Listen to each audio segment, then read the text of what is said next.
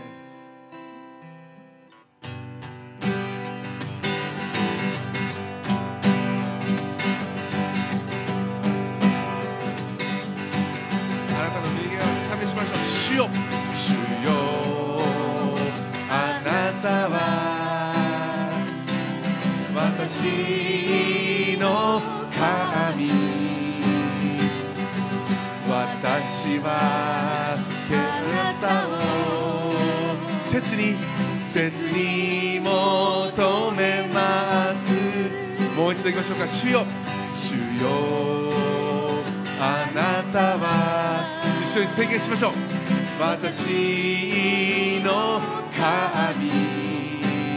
私はあなたを。私はあなたを。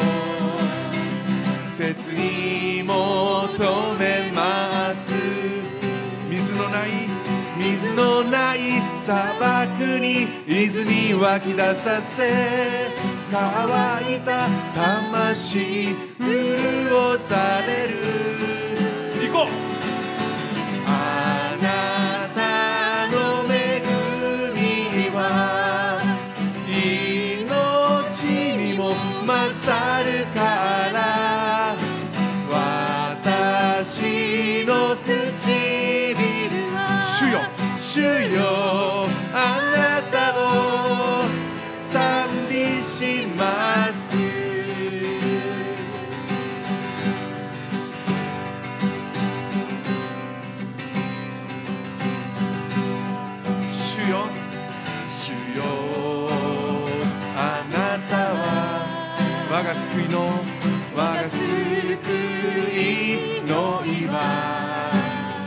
私は決して私は決して揺るがされない。揺るがされない。ご主滅び滅びゆくはずだった。我を引き上げ。永遠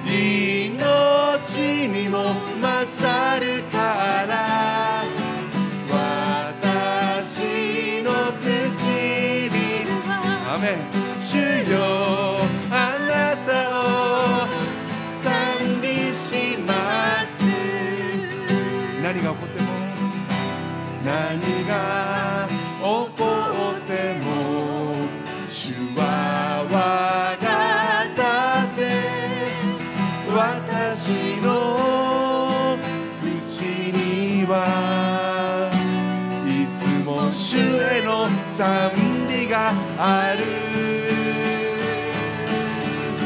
一緒に宣言しよう。あなたの恵みは命にも勝るから。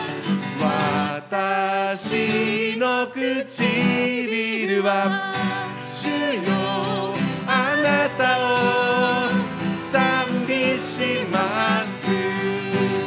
あなたの恵みはあなたの恵み命にも命にも勝るから。私の唇主よ主よ。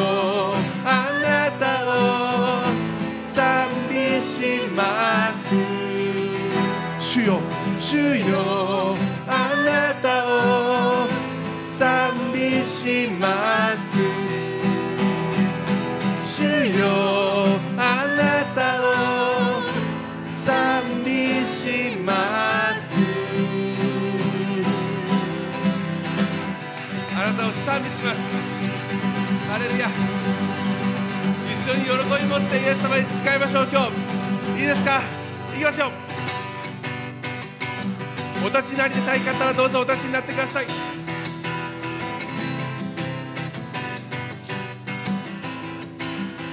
感謝しつつ。感謝しつつ主の門に。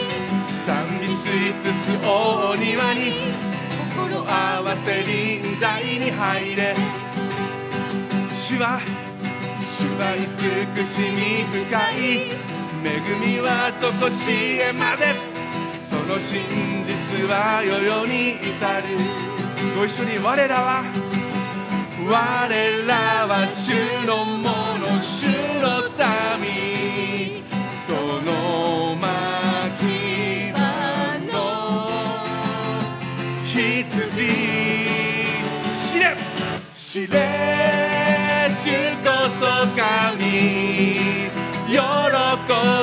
びの声上げよう。来たれ主の前で喜び持って使えよ。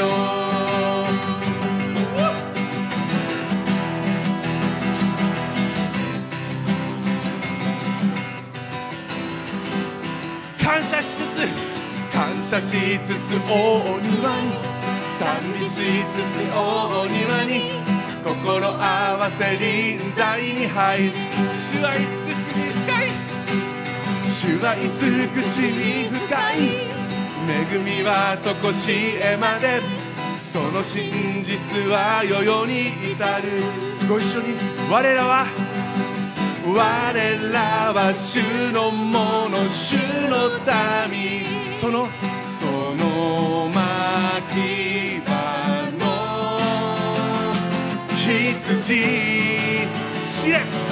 知れ。主こそ神喜びの声上げよう。来たれ主の前で喜び持って使えよ。我らは我らは主のもの主の我らは我らは主のもの主の一緒に宣言しよう我らは。我らは主のもの主の民。その牧場その牧場の。羊行くぜ。知れ神喜びの声上げよう来たれ主の前で喜び持って使えよ知れ知れ主こそ神。喜びの声上げよう来たれ主の前で喜び喜び持って使え喜び喜び持って使えよ喜び喜び持って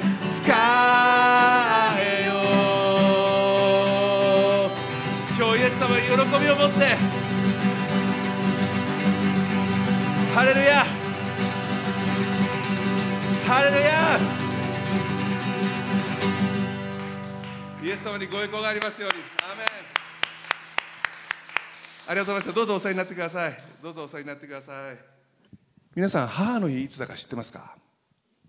知らないですか？母の日。大問題ですよ母の日。はい。ね。実はですねうちの教会ではこんな綺麗な母の日のものすごい綺麗な、えーポストカードが皆様に配られこれ言っちゃいけなかったのかな？まずかったかなこれ。はいすいません。ちょっとネタばらししちゃいました。はいありがとうございます。えー皆さんのお持ちの聖書をお開きになってください。今日は、えージョナですね。ヨナですね。ヨナ書、本当は2章から行きたかったんですけど1章の最後17節から始まって、えーもしかすると9節までって書いてあると思うんですけども上には。で今日はあの10節までいっちゃうと思います。ですからヨナの、えーヨナ書、え1章の最後17節から、え2章の10節まで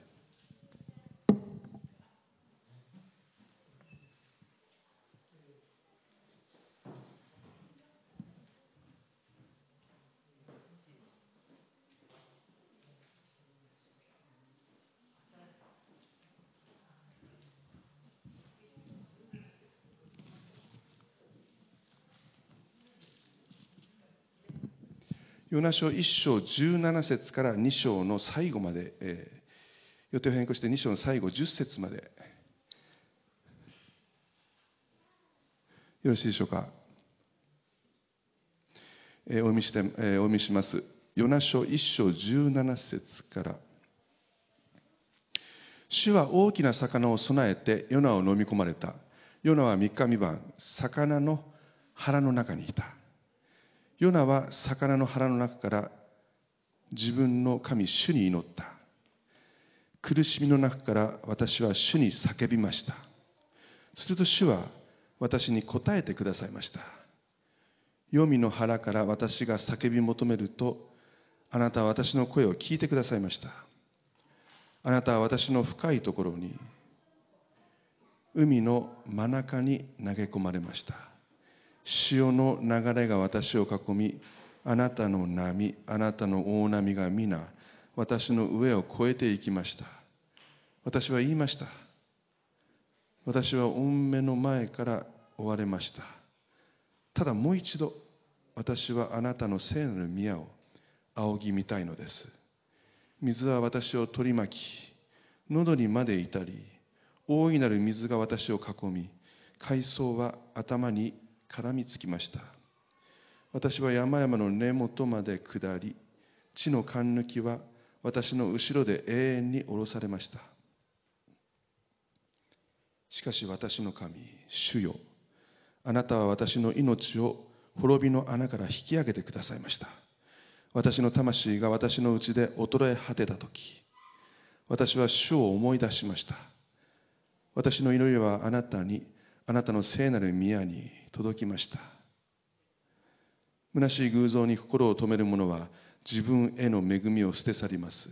しかし私は感謝の声を上げてあなたに生贄を捧げ私の誓いを果たします。救いは主のものです。アメお祈りします。天のお父様あなたの皆を褒めたたえます。今日このようにして主よあなたは私たちをあなたの聖なる宮へと導いてくださいました。あなたが私たちを一人一人を捉えてくださってこのように私たちを導いてくださったのです。私たちはこの道を勝ち取ったと思っています。しかしそれは違います。あなたが私たちを捉えてくださったんです。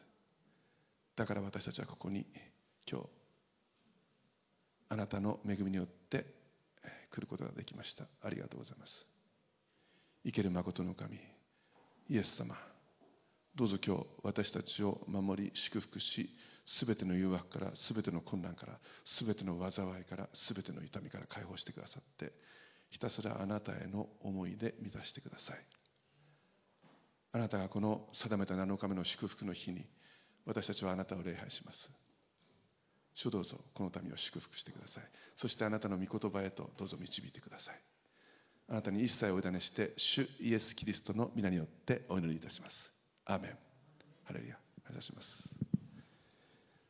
あの皆さんの中で釣りが好きな方いらっしゃいます？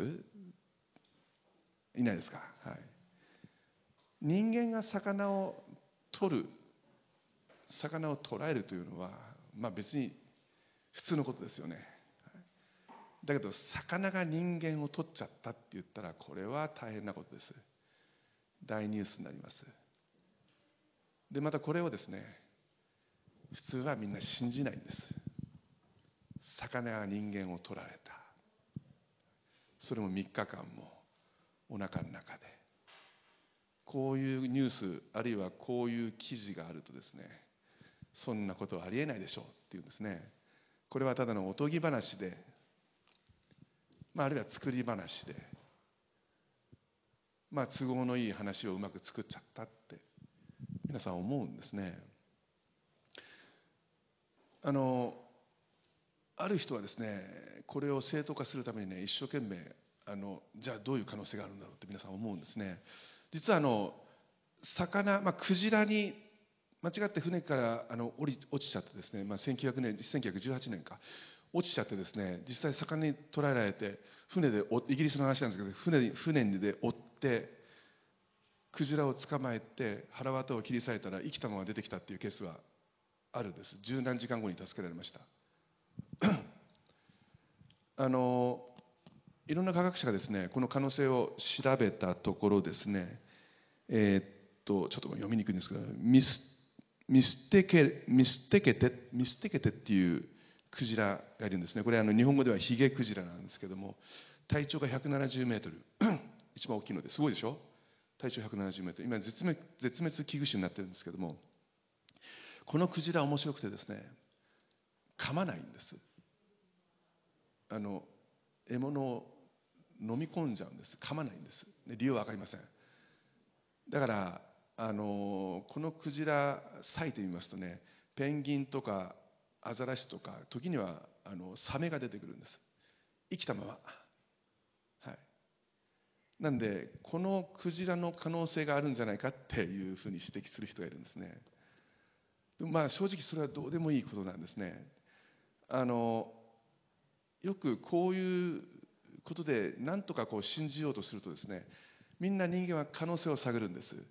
例えば、えー、旧約聖書のモーセの時代。出エジプト記で足の海が半分に割れた。神モーセが剣あの杖を天に上げるとその時に足の海が半分に割れた。ある科学者はこれあの何万年に1回こういうことが起きうる可能性が地球にはあるって指摘するんですね。あるいは処女が身ごもった。想像で妊娠できるっていう可能性があるとか言うんですね。皆さん神様にそんなことは必要ありません。創世記の一章一節にこのように書いてあります。初めに神が天と地を創造されたって書いてあるんです。それも言葉でです。6日間で。初めに神がこの全ての陸地海。でもこの地球全部。でもテントって書いてあるんで皆さんこれ英語では In the beginning God created the heavens and earth ってあります。Heavens 天が複数形になってるんです。何が言いたいかというとねこの銀河系だけの話じゃないんです。すべてのギャラクシーすべての宇宙にある星は神が一瞬にしてお作りになったって聖書が書いてあります。今でも宇宙は広がり続けています。私たちの今の技術で私たちが自分の肉の目で見える宇宙っていうのは宇宙全体の5%にしか過ぎません。たった5%です。プラス宇宙は今でも広がり続けています。神はその宇宙を自分の手のひらに乗せてそしてこのようにして見るほどの大きな大きな存在です。もしそれを信じることができればその一章一節の後の他のものは大したことではありません。全てが信じられるはずです。ところがね皆さんサタンはね賢いですよね。この一章一節を攻撃することを考えたんです。なぜならば神が初めに天と地を創造されたっていうのは聖書の一番大切な土台だからです。この土台を崩してしまえば建物は自然に壊れていきます。皆さんがイエス・キリストを信じてイエス・キリストを礼拝したとしてももし初めに神が天と地を創造されたこれを信じられなくなったら建物であるイエス・キリストが神であるということは自然に崩れていきます。サタンは進化論という論を作りました。人間は全てのものはたまたま偶然。偶然によって。偶然の宇宙のビッグバンによって。偶然によって。偶然植物の光合成ができて。偶然命が与えられて。偶然人間は土から生まれちゃったんです。皆さん人間って土なんですよ。人間の成分を全部細かく昔していくと土の成分なんです。神は塵から土から創造されたって書いてある通りなんです。それも偶然って言うんです皆さんここに今日生まれてきてるのもたまたまなんです。本当ですか？たまたまですか？生きる意味は何にもないんですか？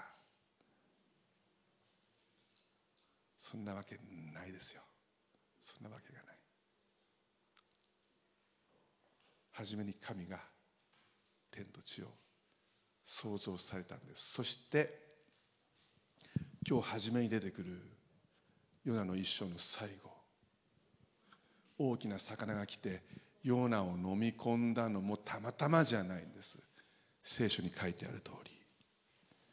主はです皆さん主は大きな魚を備えてヨナを飲み込ませた。ヨナは3日未満魚の腹の中にいたっていうんです。じゃあなぜこんなことをする必要があったんでしょう？先週から、えー、ヨナのことを皆さんと共に見ています。ちょっとだけ復習したいと思います。ヨナ書一章一節網隊の子。ヨナに次のような主の言葉があった。網隊っていうのはヨナのお父さんですけど網隊っていう言葉は真実って意味です。ヨナという言葉はですね鳩という意味があります。本当は鳩って平和の象徴なんですけどね。ヨナはこの真実から一生懸命逃げようとする男だったんですね。ところが鳩っていうのはなかなか飛べないし動きも遅いから逃げることができないんでしょうかね。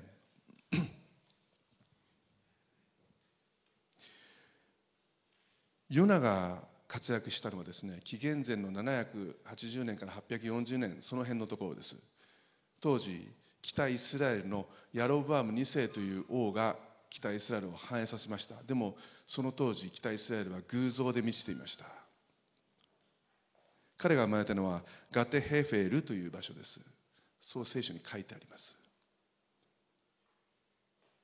この町はイエス様が生まれた生まれたナザレという町から数キロしか離れてません。つまり彼ガリラヤ出身なんです。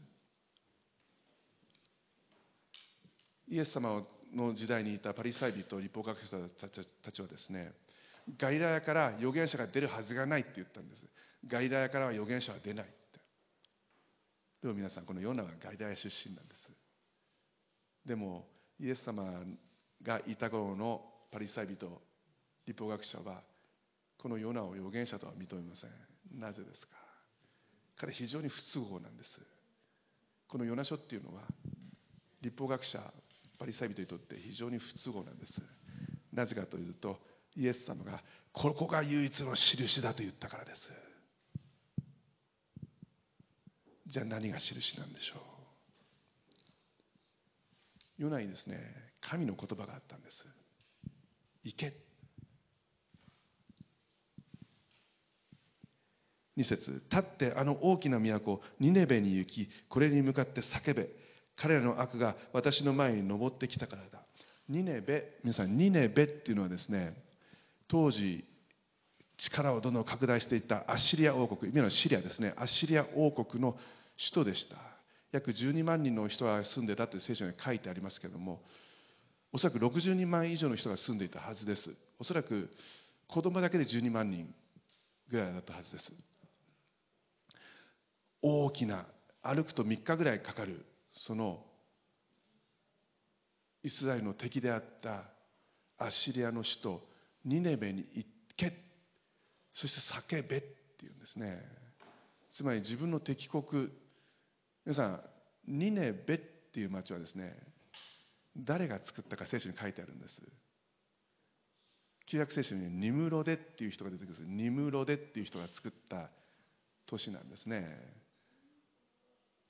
ニネベってどういう意味だから知ってますか？魚って意味なんです。魚。つまりフィッシュタウンなんですね。魚の町なんです。そのニネベに行って叫べって言うんです。じゃあなんて叫ぶんでしょう？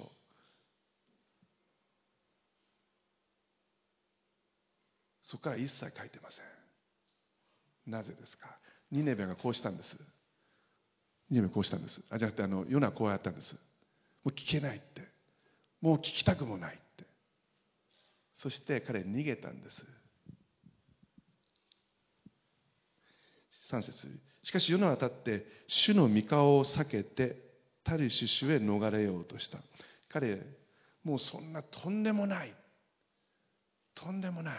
あんな国に行ってあの残虐なやつらに。神の言葉を言うなんてとんでもない。まっぴらごめんだって言って逃げる道を選んだんです。タルシシュに逃げようとしたって書いてあります。タルシシ今のスペインの一番南にある小さな町です。神が言ったニネベというのはおそらくこの当時ヨナが住んでいたベテルから大体800キロ。日本でいうと東京から広島までの距離です。ところがヨナが逃げようとしたタルシシュというのはベテルから直接は行けません。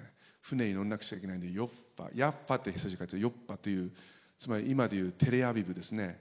イスラエルの首都であるテレアビブの小さな港町です。そのヤッファに行って船に乗って4000キロです。想像つきますか？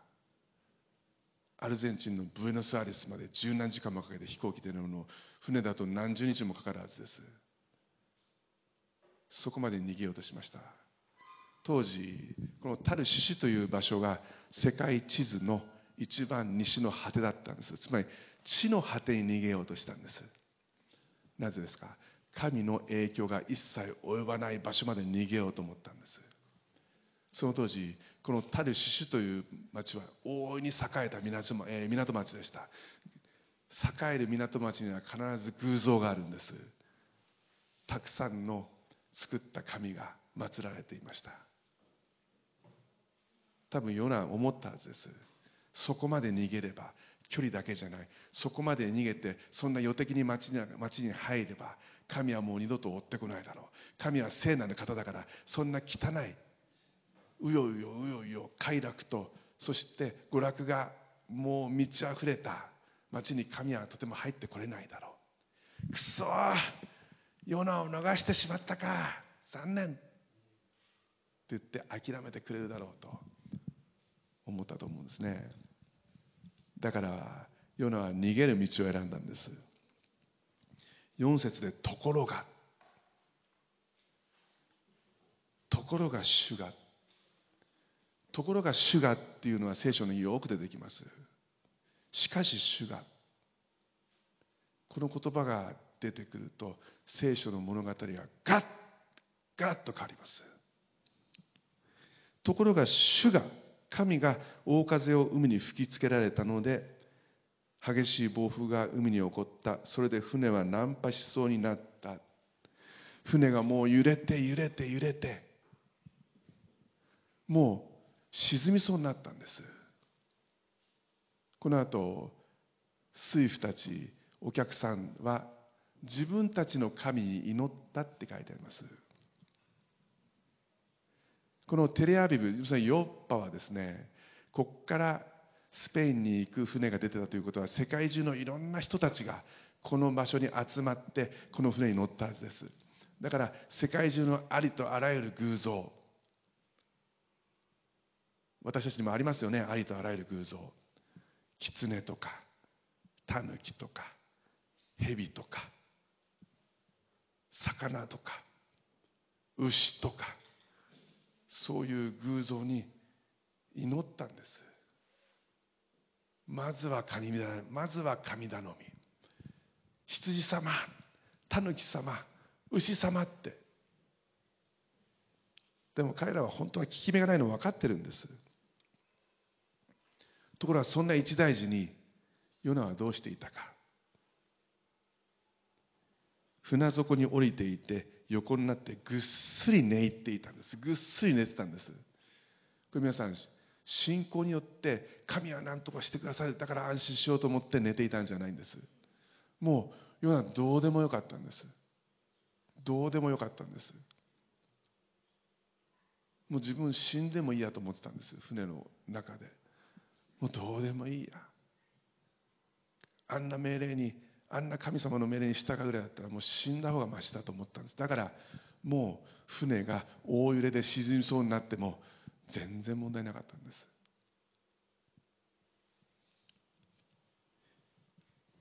6節。船長,、えー、船長が近づいてきて一体どうしたのか？眠りこけているとは。起きてあなたの神に願いなさい。もしかするとその神が私たちに心を止め私たちを私たちは滅ば滅びないで済むかもしれない。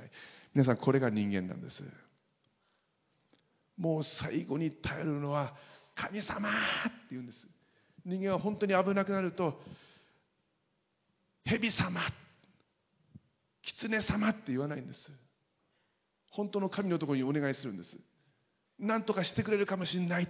あなたは神だったら神がいるんだったらあなたが本当に生きておられるんだったら何とかしてください。何とかしてくれたら私それから必ずあなたを拝むからって。何とかしてほしいと思うんです。それでもねヨナは祈んなかったんです。それで船員たちは水夫たちはお客さんたちどうしたか皆さんどうしたと思います？くじを引き始めたんです。くじを引いて誰が悪いのか当てようとしたんです。でもそこにも神の御心はありました。ヨナが当たっちゃったんです。面白いですよね。やっぱり神すごいですよね。ヨナが当たったんです。船員は水夫たちはお客さんたちは頼む話してくれ。あなたは誰なんだ？どっから来たんだ？あなたの職業は何なんだ？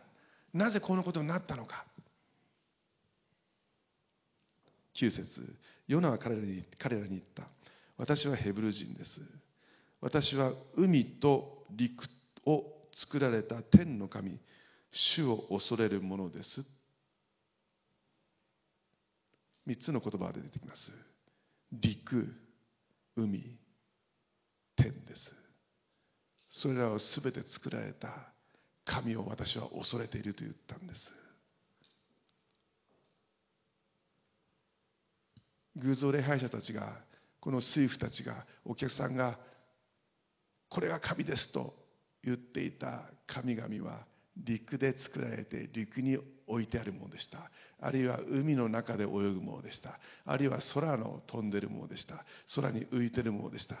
でもこの男の神はそれらの元となる空を天を支配しそして陸を作られ海を作られた。そんなすごい神からあなたは逃げてるのかなんていうことだ。人々を恐れたんです。ところがヨナは開き直ってました。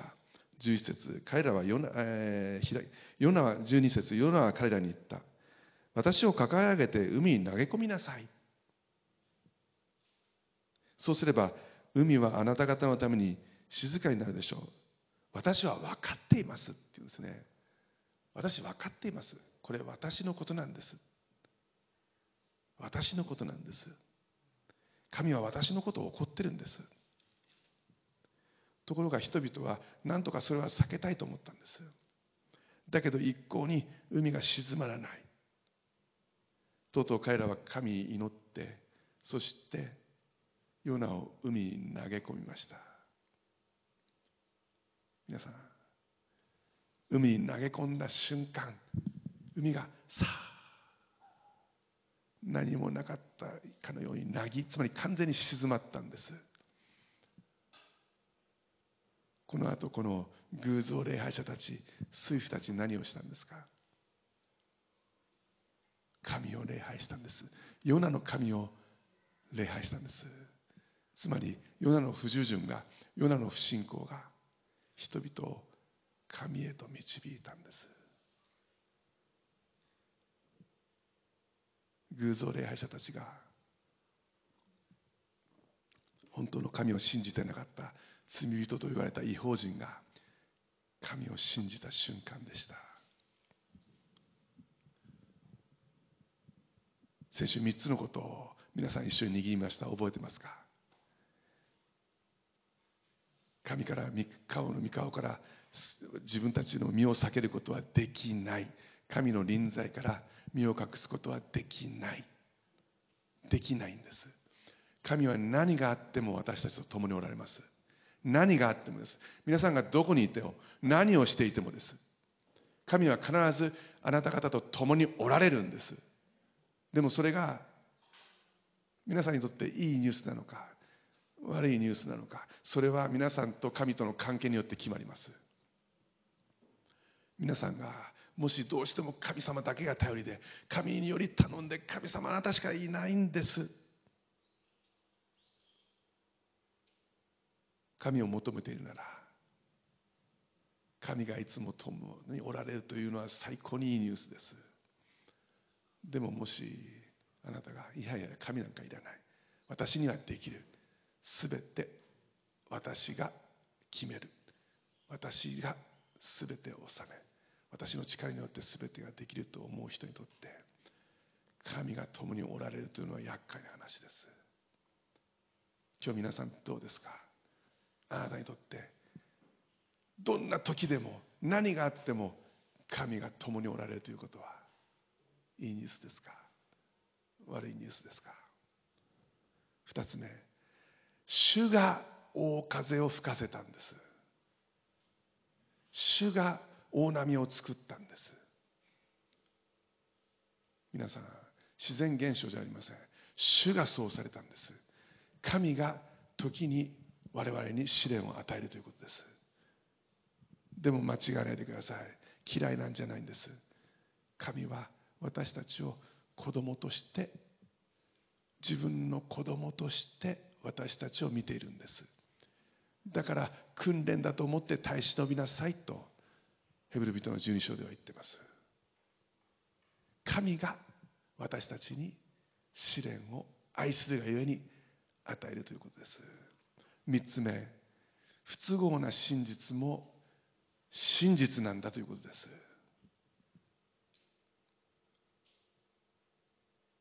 ローマ,、えー、ローマ人の手紙の10章でパウロは言います。誰でも皆さん誰でも主の皆を求める者は救われるんです。誰でもです。例外ないですここは。主の皆を求める者はイエス様って叫ぶ者は誰でも救われるんです。そしてこの一番のいい実例がヨナ書なんです。この偶像礼拝者たちが叫んだんです。彼ら救われたんです。でもこれはパリサイ人や立法学者たちにとっては不都合な真実でした。いや誰でもじゃないでしょう。立法を守ってないと。積み上げないと。人間は努力しないと。しっかりと行いを整えないと。誰でもじゃ困るんです。でも皆さん真実は誰でもなんです。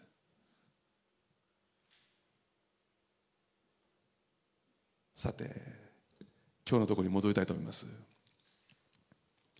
17節主は大きな魚を備えてヨナを飲み込ませた。ヨナは3日未満魚の腹の中にいた。皆さん主が神が大きな魚を送ったんです。そしてヨナを飲み込ませたんです。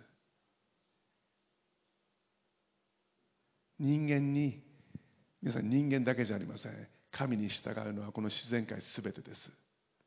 魚もです。魚もピューッと生きてそして海底まで潜っていってヨナを飲み込んだんです。ヨナはどこまでも逃げようとしました。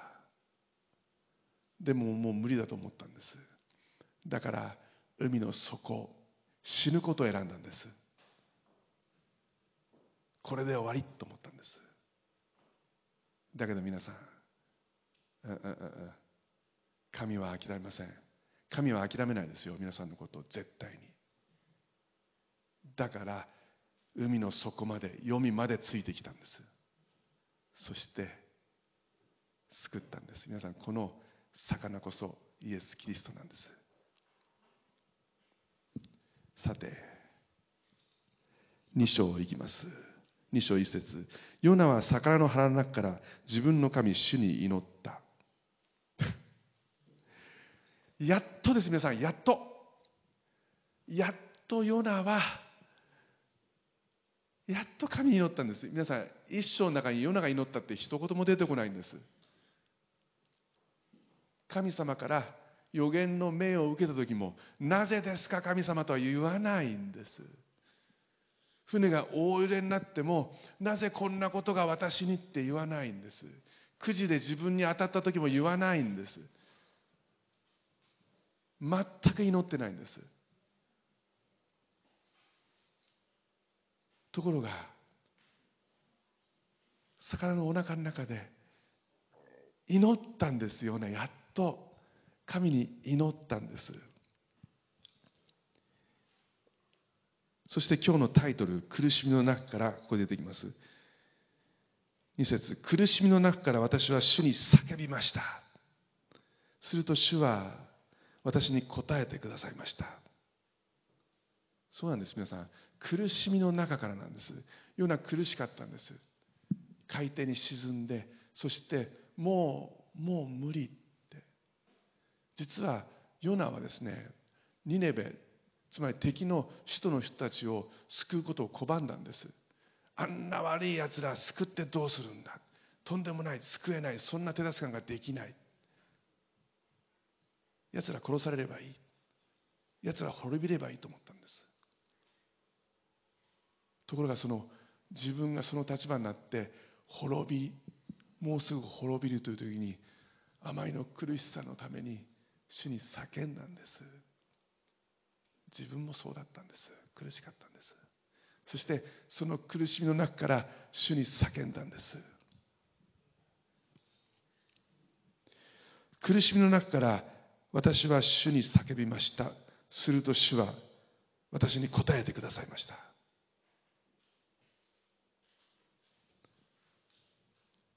なんか皆さん聞く覚えないですか？聖書通読をしている方はピンとくる人もいると思うんです。苦しみの中から私は主に叫ぶと主は私に答えてくださいました。これ実はあの旧約聖書の詩篇の引用なんです。でねこれからずっと続くこの言葉すべて。聖書からの引用なんです。全部旧約聖書の中から取ってるんです。ズバリ文字通り取っているところもあれば少し言葉を変えて予部がアレンジしているところもあります。この中の9箇所は詩篇から1箇所が、えー、愛歌から1箇所は予,、えー、予部から取ってます。ちょっといくつか紹介したいと思います。苦しみの中から主は私は主に叫びました。すると主は私に答えてくださいました。詩篇の120編開いてください。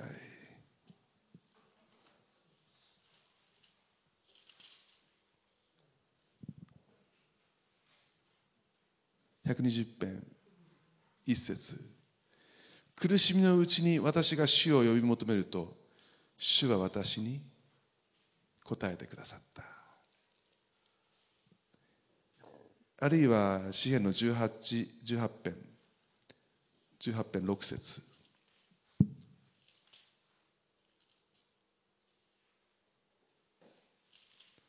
詩篇18私は苦しみの中で主を呼び求め我が神に叫び求めた。主はその宮で私の声を聞かれ見舞いの叫びは御耳へ届いた。と書いてあります。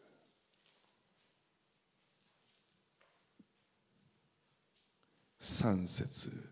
あなたは私を深いところに海の真中に投げ込まれました。潮の流れが私を囲みあなたの波あなたの大波が皆私の上を越えていきました。詩篇の47を開いてくださいごめんなさい。42ですね。42詩篇42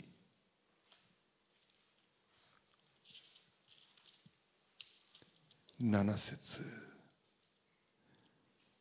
あなたの大滝の轟に淵が淵を呼び起こしあなたの波あなたの大波は皆私の上を越えていきました。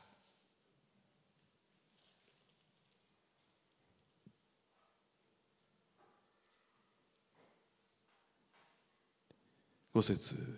水は私を取り巻き喉にまで至り大いなる水が私を囲み海藻は頭に絡みつきました。私は山々の根元まで下り地の貫抜きは私の後ろで永遠に下ろされました。詩篇の116編開いてください。詩篇116編。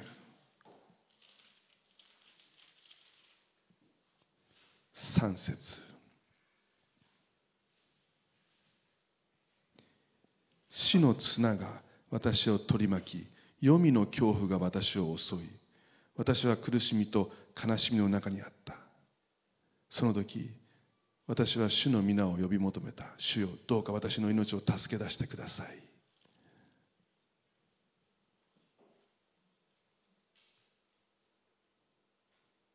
6節の最後しかし私の神主よあなたは私の命を滅びの穴から引き上げてくださいました。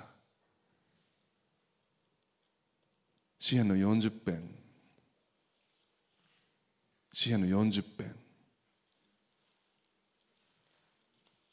2節。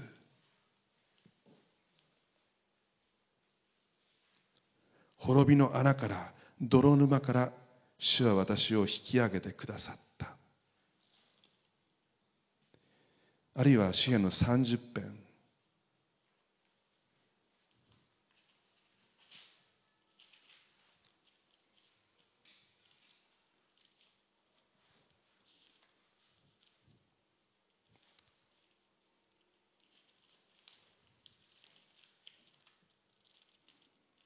3節。主よあなたは私の魂を黄泉から引き上げ私を生かしてくださいました。私が穴に下っていかないように。これ続けるときりがないんで最後にしたいと思います。一番最後の行。救いは主のものです。詩篇の3編。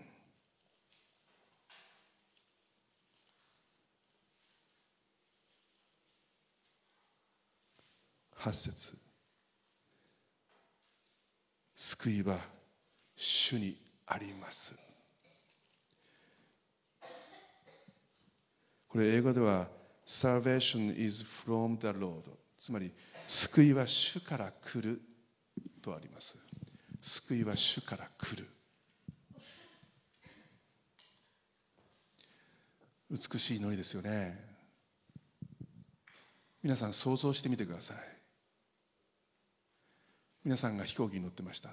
その飛行機が突然エンジントラブルを起こしてもう墜落しそうでダダダダダダダダダダダダダダその時皆さん神に祈る時にどう祈りますか？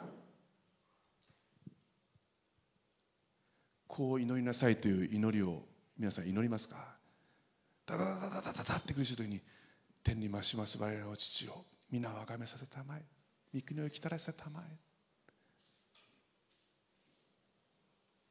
そんな祈りじゃないはずです。もう必死になって助けてください。神様助けてください。ユダの一生の最後でですねそのように祈ってる水夫たちがいます。ヨナの一章の14節そこで彼らは主に向かって叫んだ。ああ主よどうかこの男の命のことで私たちが滅びることのないようにしてください。皆さんこれが祈りですよね。これがもう助けてほしい祈りです。だけどヨナは全て聖書から取って美しく祈ろうとしたんです。偶像礼拝者よ。そんな祈りじゃダメだよ。やっぱり祈りはきれいじゃないと。お手本を示すからの祈りでした。だとするとヨナは心から祈ってなかったんでしょうか？いやいやいやいや。これはね皆さんヨナの心からの祈りです。間違いありません。ヨナがこれを旧約聖書からたくさんの言葉を引用したのはヨナがこの言葉いつもここにあったからです。それともう一ついろんな箇所から引用してますけど実にこれが見事なストーリーになってます。ヨナのストーリーです。ヨナのこれまでのストーリーもちゃんと描かれてます。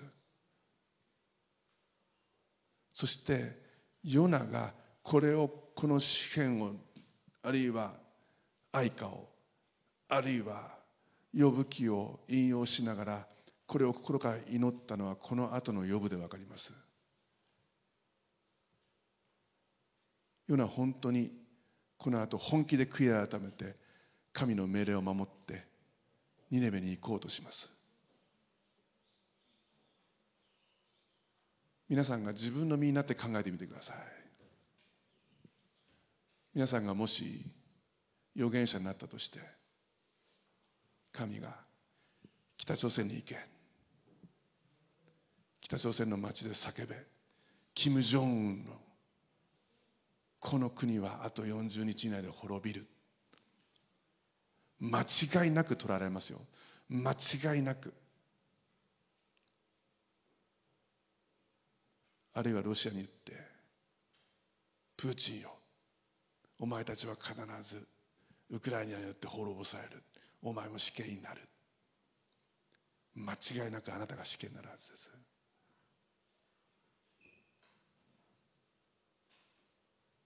皆さんニネベニネベという町はですねよくあの日曜学校であのクジラがファーッと出たらニネベニネベの町だったそこはっていう物語をよく聞きます。でも本当はそうじゃありません。ニネベという町は、えー、っとチグリス川のそばにあった町だけで大い川によって栄えた町です。海じゃありません。実は地中海の海からですね600キロ離れてます。ヨナが魚から出されてニネベに行くまでも命がけでした。ニネベに行っても命がけでした。でもそれを選び取ったのはニネベが本気で悔いあのあのヨナが本気で悔い改めたからです。2節苦しみの中から私は主に叫びました。すると主は私に答えてくださいました。黄泉の腹から私が叫び求めるとあなたは私の声を聞いてくださいました。この後あなたは私を深いところに海の真ん中に投げ込まれました。とんでもないですよね、うんうんうん、神様が投げ込まれたんじゃないんです。自分から望んだんです。ここにヨナの高慢があります。潮の流れが私を囲みあなたの波あなたの大波が皆彼分かってるんです。この波も大波も主が起こしたこと。私の上を越えていきました。私は言いました。私は御目の前から追われました。いや違いますよね。ここもヨブのあヨナの高慢です。彼は追われたんじゃない。彼は逃げたんです。自分から逃げたんです。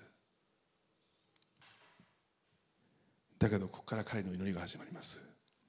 ただもう一度私はあなたの聖なる宮を仰ぎ見たいのです。もう一度あなたに会いたいんです。もう神はそこにいるのに彼彼には見えないんですね。水は私を取り巻き喉にまで至り大いなる水が私を囲み海藻は頭に絡みつきました。私は山々の根元まで下り地の貫抜きは私の後ろで永遠に下ろされました。この当時人々はですね天が天国そして海の底そこが読みだと思ってました。つまり海底にいる彼は読みに下ったんです。そして地の勘抜きは私の後ろで、えー、に下ろされました。勘抜きって皆さん知ってます？こう戸があって横木になっていて戸と戸に鍵を閉めるものです。つまり地の勘抜きは永遠に下ろされたというのはもう地に戻ることはできない。永遠に。ジ・エンドなんですもう。ジ・エンド。彼の命はもうここで終わりなんです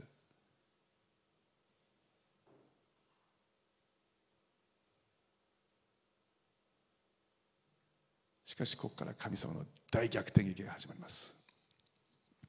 しかし私の神主よ。ヨブの人生の転換期がこの聖書の1章2章の中で3つ出てつ出てきます。一つは4節。ところがところが主が。これが1個目です。大風を吹かせてそしてヨブが逃げるのを防いだんですね。二つ目今日の最初の箇所17節。主主はこれ英語ではアンド主アンドアンドロードつまりそして主はですね。そして主は大きな魚を備えてヨブの命を守ろうとしたんです。そして三つ目しかし私の神主よ。これ何が転換期かって神に目を向けたんです皆さん。しかし私の神主よ。すべてが神の御業であることを今宣言します。あなたは私の命を滅びの穴つまり読みからつまりもう死から引き上げてくださいました。この状況は魚の中にいることが分かります。私の魂が私のうちで衰え果てた時私は主を思い出しました。私の祈りはあなたにあなたの聖なる皆に届きました。つまり今生きて新しい命を与えられてそして主と共に生きようとしてるんです。この後虚しい偶像に心を留める者は自分への恵みを捨て去ります。虚しい偶像に心を留める者は自分への恵みを捨て去ります。あの偶像礼拝者たちはあのニネベの偶像礼拝者たちは船に乗っていたあいつらはそんなこと言ってるんじゃないんです。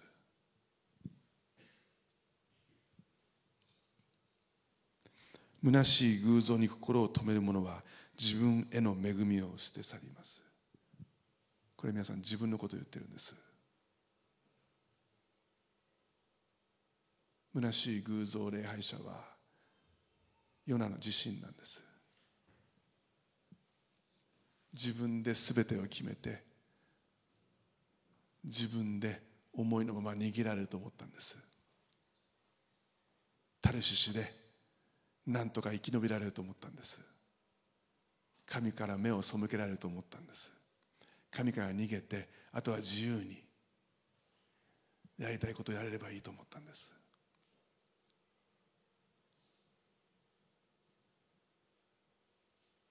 でもそれはそのような生き方が神の恵みを自ら捨て去ることを彼は悟りました。だから彼どうしたんですか？しかし私は感謝の声を上げてあなたに生贄を捧げ私の誓いを果たします。救いは主のものです。アメン。救いは主のものです。救いは主から来るんです皆さん。この後皆さん主はです。神は魚に命じてヨナを陸地に吐き出させた。新しい命が与えられた瞬間です。ヨナは3日間黄泉に下りました。キリストと共に死んだんです。そしてキリストと共によみがえりました。皆さん今日3つのことを一緒に握ってください。いいですか？一つ目。救いは主から来るんです。救いは神から来るんです。これだけは絶対に間違わないでください。あなたにできることは一つもありません。一つもありません。私たちでもできるパートがあるでしょってみんな思うんです。信じるってことは私たちの自由でしょって。一つもないんです。ヨナ書を見れば分かります。ずっと神が追い続けて追い続けて追い続けて最後に捕らえたんです。皆さん。皆さんもそうなんです。皆さんもそうです。皆さんがどこに逃げようったって無駄です。神は追い続けて追い続けて追い続けて最後に捕らえたんです。だからここにいるんです皆さん。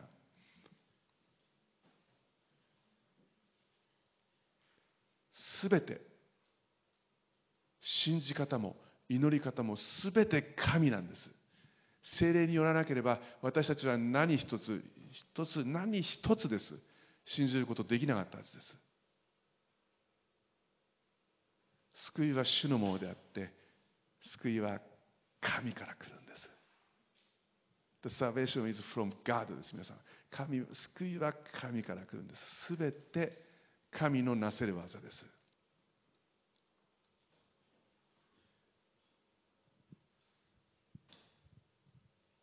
そのことを決して忘れてはなりません。私たちに何かができる思った瞬間人は必ず高慢になります。すべて神のなさる技です。二つ目。自分を捨てるということです。自分を捨てる。よく祈るっていうことを勘違いする方いらっしゃるんですね。祈るっていうのは神様と仲良くなると思ってると思うんです。祈るっていうのは神様との対話なんだと思ってその通りです。その通りなんです。だけど皆さん祈るということは神様と仲良くなることじゃありません。祈るということは神様の前で自分を捨てることなんです。もしそこに自分があったら神様と交わることはできません。皆さんあの今はないかな？ラジオ昔ラジオこう昔ラジオこうこうチャンネルダイヤルでこう曲を合わせたんですよねってこう声が聞こえる瞬間があったんです懐かしいですよねでなかなかこう「ななザーザー」っていう懐かしいですよねでこれピタッと合わないんですなかなかやっとピタッと合うとよく聞こえるんです。でねこれピタッと合わない限り聞こえません。神の声も皆さんそうです。神の声もそうなんです。ピタッと合わないと聞こえないんです絶対に。私が神の声を聞こうと思う時に自分がもう一人の自分がそこにいたら絶対聞こえないです。絶対聞こえない。スマホがあったら絶対聞こえないです。何にも聞こえはしないです。恨み事があったら聞こえないです。心配事があったら聞こえないです。ザーッと音しか聞こえないです。ウヨニョニョニョニョニョニョニしか聞こえないですだけどもし自分を捨てて完全にこうじゃなくてこうして神の霊によって神の言葉を聞こうとするならしっかりと曲が合います。必ず聞くことができます。皆さん自分を捨てることなんです。そして神に立ち返ることです。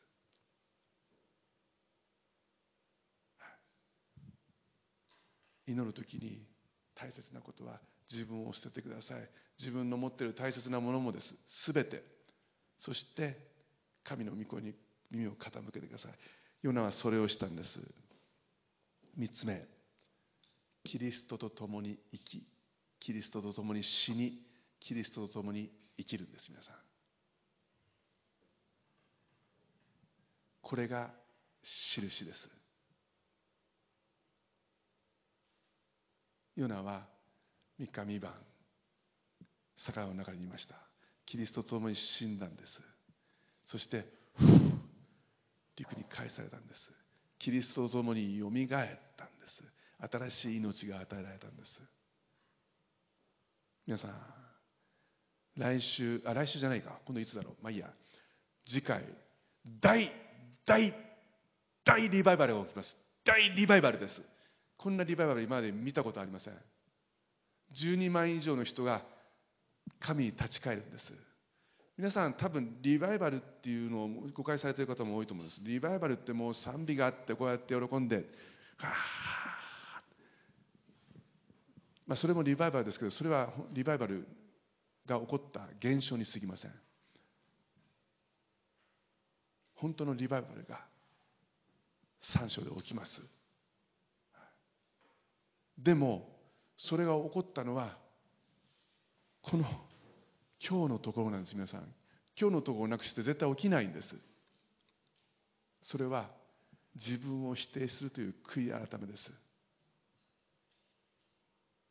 彼は虚しい偶像を自分に例えました。自分を否定してそしてただ神に感謝したんです。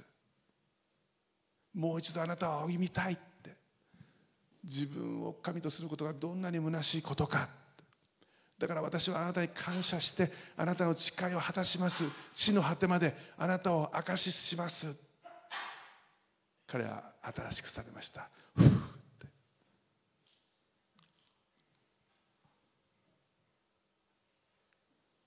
皆さんこれがクリスチャンです。私たちは新しくされたんです。新しくされたんです。新しくされなければ人生は絶対変わらない。絶対変わらない。でもあなたがキリストと共に死んでキリストと共に葬られてキリストと共に読みに下ってキリストと共によみがえったならその人は新しく作られたものです。古いものは過ぎ去ってみよう。すべてが新しくなりました。お祈りします。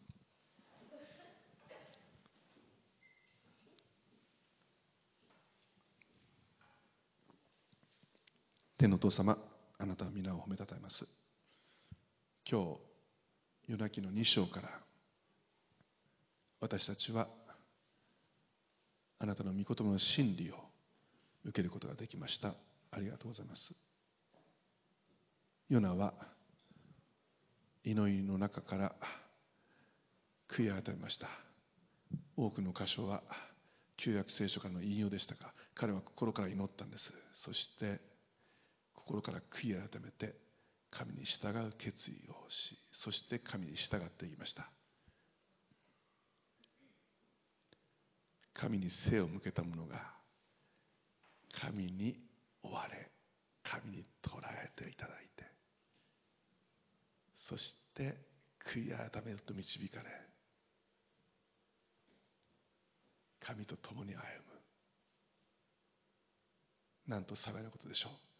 イエス様これからも私たちを捉え続けてください。あなたの大きな大きな腹の中にいたいのです。イエス様どうぞ。この教会を祝福しこの民を憐れみ。そして常にあなたに追われるものとなりたいです。私の命の日の限り慈しみと恵みとが私を追ってくるでしょう。私はいつまでもいつまでも主の家に住まいましょう。これが私たちの願いです。どうぞあなたの祝福とあなたの恵みと慈しみが私たちをいつでも追ってくるようなその人生へと私たちを導いてください。これからの捧げ物の時をどうぞ祝福してください。すべてを感謝して主イエス・キリストの皆によってお祈りいたしますアメンハレルヤ感謝します。えっ、ー、と、捧げ物の時を持ちたいと思います、えー、準備をしてください。心から捧げるものをできるように、例の準備を整えてください。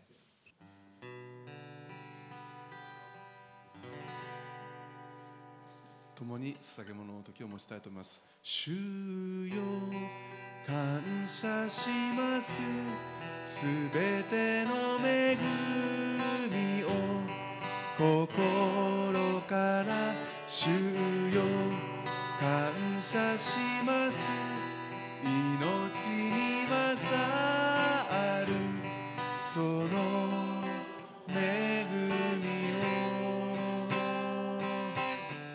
主を感謝します主よ感謝しますす。べての恵みを心から主よ感謝します命命に勝るその恵みを感謝の心感謝の感謝の心。感謝感謝の心。感謝の心。感謝の心。感謝の心。感謝の心。感謝の心。心感謝の心。主を感謝します。主よ感謝します。すべての恵みを心から主よ。感謝します。命命に勝る。その恵みを。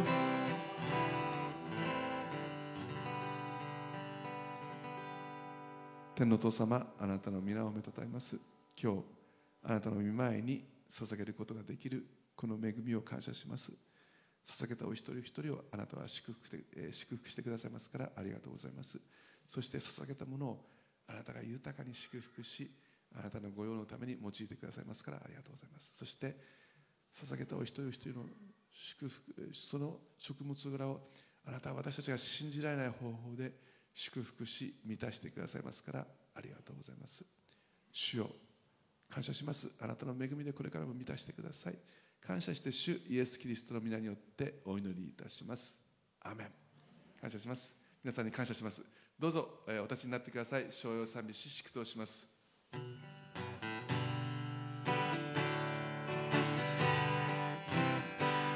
父に子御霊の神にとこしえとこえ変わらずに栄えあれに栄えあれ。アメンアーメン